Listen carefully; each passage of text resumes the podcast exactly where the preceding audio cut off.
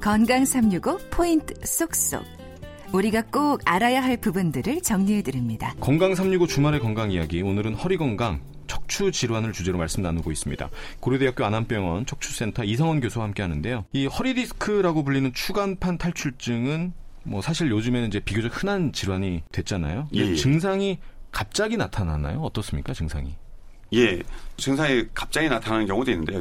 대부분은 허리가 조금 조금씩 아프고 위 기자님 경우처럼 허리를 무거운 데다 삐끗했다가 좀 나았고 나아지고. 그런데 그 이후에 운동을 충분히 하거나 뭐 이렇게 하면 다시 정상으로 돌아오지만 그렇지 않고 뭐 자세도 나쁘고 운동이 부족하면 이게 조금씩 조금씩 찢어지기 시작합니다. 그러면 이제 무리를 하게 되면 갑자기 나쁜 자세로 무거운 물건 든다든지 아니면 어, 허리에 디스크가 살짝 있는 상태에서 장시간 운전을 한다든지 뭐 이럴 경우에 디스크가 이제 탈출돼서 이제 갑자기 생기는 경우가 있고요.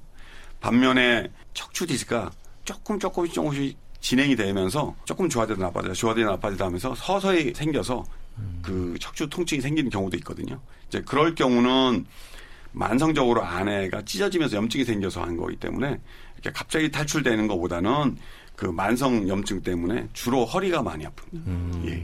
그렇지만 특히 젊으신 분들이 추가만 탈출이 될 때는 예전에 조금 조금 아팠다가 갑자기 이렇게 디스크 탈출이 되면서 아파지는 경우가 많습니다. 그 어떤 경우가 더 많아요? 뭐 반반이라고 볼 수 있고요. 아, 그래요?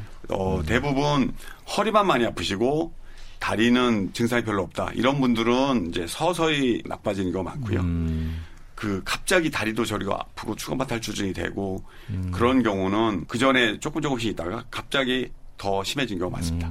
우리가 이제 디스크가 찢어졌다, 뭐 예, 예. 터졌다, 예, 튀어나왔다, 탈출했다 여러 가지 말을 쓰잖아요. 예, 예, 예. 근데 이게 이 말 표현마다 다 어떻게 좀 다른 건가요? 아니면 이게 결국은 같은 얘기인가요?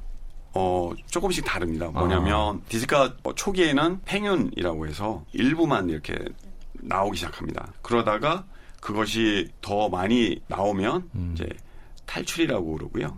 그 탈출되는 경우에는 디스크가 팽윤은 살짝 부풀어 오르는 부풀어 거. 오는 거고요. 음. 탈출은 이게 혹처럼 크게 이렇게 나오 터지지는 않았지만 음. 이렇게 혹처럼 크게 덩어리로 나온 경우입니다. 그럴 경우는 이제 신경을 누르게 되고요. 음. 그 다음에 그것이 더 심해지면은 그 막이 탁 터지면서 이제 완전히 터져버리는 경우가 있습니다. 음. 예. 그래서 그때 이제 터졌다 이렇게 얘기하는 거구나. 예, 예. 원인에 따라서 예. 그러니까 디스크 탈출의 정도라든가 어떤 통증 이런 것들이 원인에 따라서 달라지기도 합니까? 예, 조금씩 다른데요. 네. 근본적인 원인은 다 비슷합니다. 그래서 운동이 부족한 상태에서 지속적으로 척추가 흔들리게 되면요. 그러면 조금씩 조금씩 흔들리게 되면 그 만성 척추 통증으로 가는 거고요. 그럴 경우에는 그 안에서 계속 조금 조금씩 찢어지면서 만성 염증이 생기니까 다리가 저리기보다는 허리가 만성 통증이 생기고 그런 분들은 뭐 서 있을 거나 누워 있을 땐 괜찮으신데 좀 앉아 있거나 양반대로 앉아 있거나 그러면 한 30분, 1시간 정도 앉아 있으면 허리가 많이 아프시고 그럴 경우가 이제 있고요. 아, 30분이나 1시간 앉아 있으면 원래 아픈 거 아니에요? 그러시면 약간의 이제 척추 아, 디스크가 그런가요? 있는 거라서 어. 운동을 더 하셔야 되고요. 네. 마찬가지인데 그것이 급격하게 무리한 힘이 가해지면 그 찢어진 대로 안에 있는 물렁뼈가 이렇게 흘러나오면 추간판 탈출증이 되는 거고요.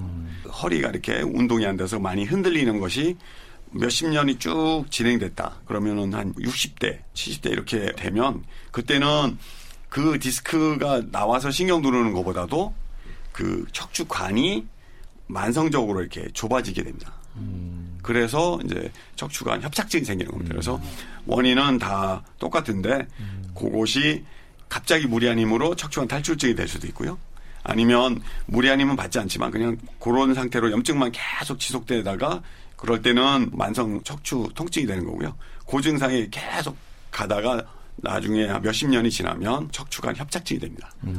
궁금한 게 그러면 예, 예. 이거를 운동이나 뭐 생활 습관 개선으로 바로잡을 수 있다고 했잖아요. 그게 근본적인 치료가 되는 겁니다. 네, 그거는 아주 궁금하지만 조금 이따 여쭤보고 예. 예.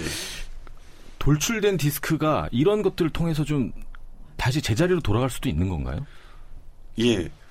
완전히 제자리로 돌아가지는 않고요. 아, 그 돌출돼 있으면 시간이 지나면 수분이나 이런 것들이 조금씩 줄기 때문에 더 나오지만 않으면 그 크기는 조금씩 줍니다. 그런데 그게 다시 들어가는 건 아니고요. 음. 거기서 퇴행성 변화를 겪고 수분이 좀 줄고 이렇게 됩니다. 특히 터져서 나와 있는 경우에는 우리 몸에서 물질을 흡수를 시켜서 대개 1년 정도 지나면 대부분 한 8, 90%가 흡수됩니다. 예. 그래서 다시 들어가진 않지만 우리가 운동 열심히 하고 자세를 잘 가져서 새롭게 나오지만 않으면 음. 우리가 충분히 이런 운동과 좋은 자세로 90% 환자분들은 나을 수 있습니다. 아, 그러니까 이게 꼭 뭐 치료를 받지 않더라도 운동 잘하고 생활 습관만 잘 가꾸면 예, 예. 돌출된 디스크라도 악화되지 않고 예, 예. 일상생활하는데 지장이 없을 수 있다 이런 말씀이시죠? 예, 그럴 때 뭐 약을 먹는다든지 재활치료를 받는다든지 이런 도움을 좀 받으면 더 좋고요. 음. 그렇게 해서 통증이 어느 정도 좀 낮아지고 아니면 어, 약 먹으면 통증이 없을 정도 되면 그때부터는 본인이 스스로 충분히 운동을 하면 음. 다 좋아질 수 있습니다. 그럼 이제 이 시점에서 궁금해지는 거. 나는 계속 허리가 아픈데 언제쯤 내가 이거를 혹시 병원을 가봐야 되나 수술을 받아야 되나 그 시점이 참 궁금할 것 같아요. 예, 예. 언제쯤에 내가 병원을 좀 가봐야 될까요? 지속적으로 내가 요통이 반복적으로 온다 그러면 검사를 받고 운동 처방을 또는 운동 교육을 받는 것이 좋고요. 통증이 추간판 탈출증이 되면 그 탈출되는 순간에 굉장히 통증이 극심하거든요.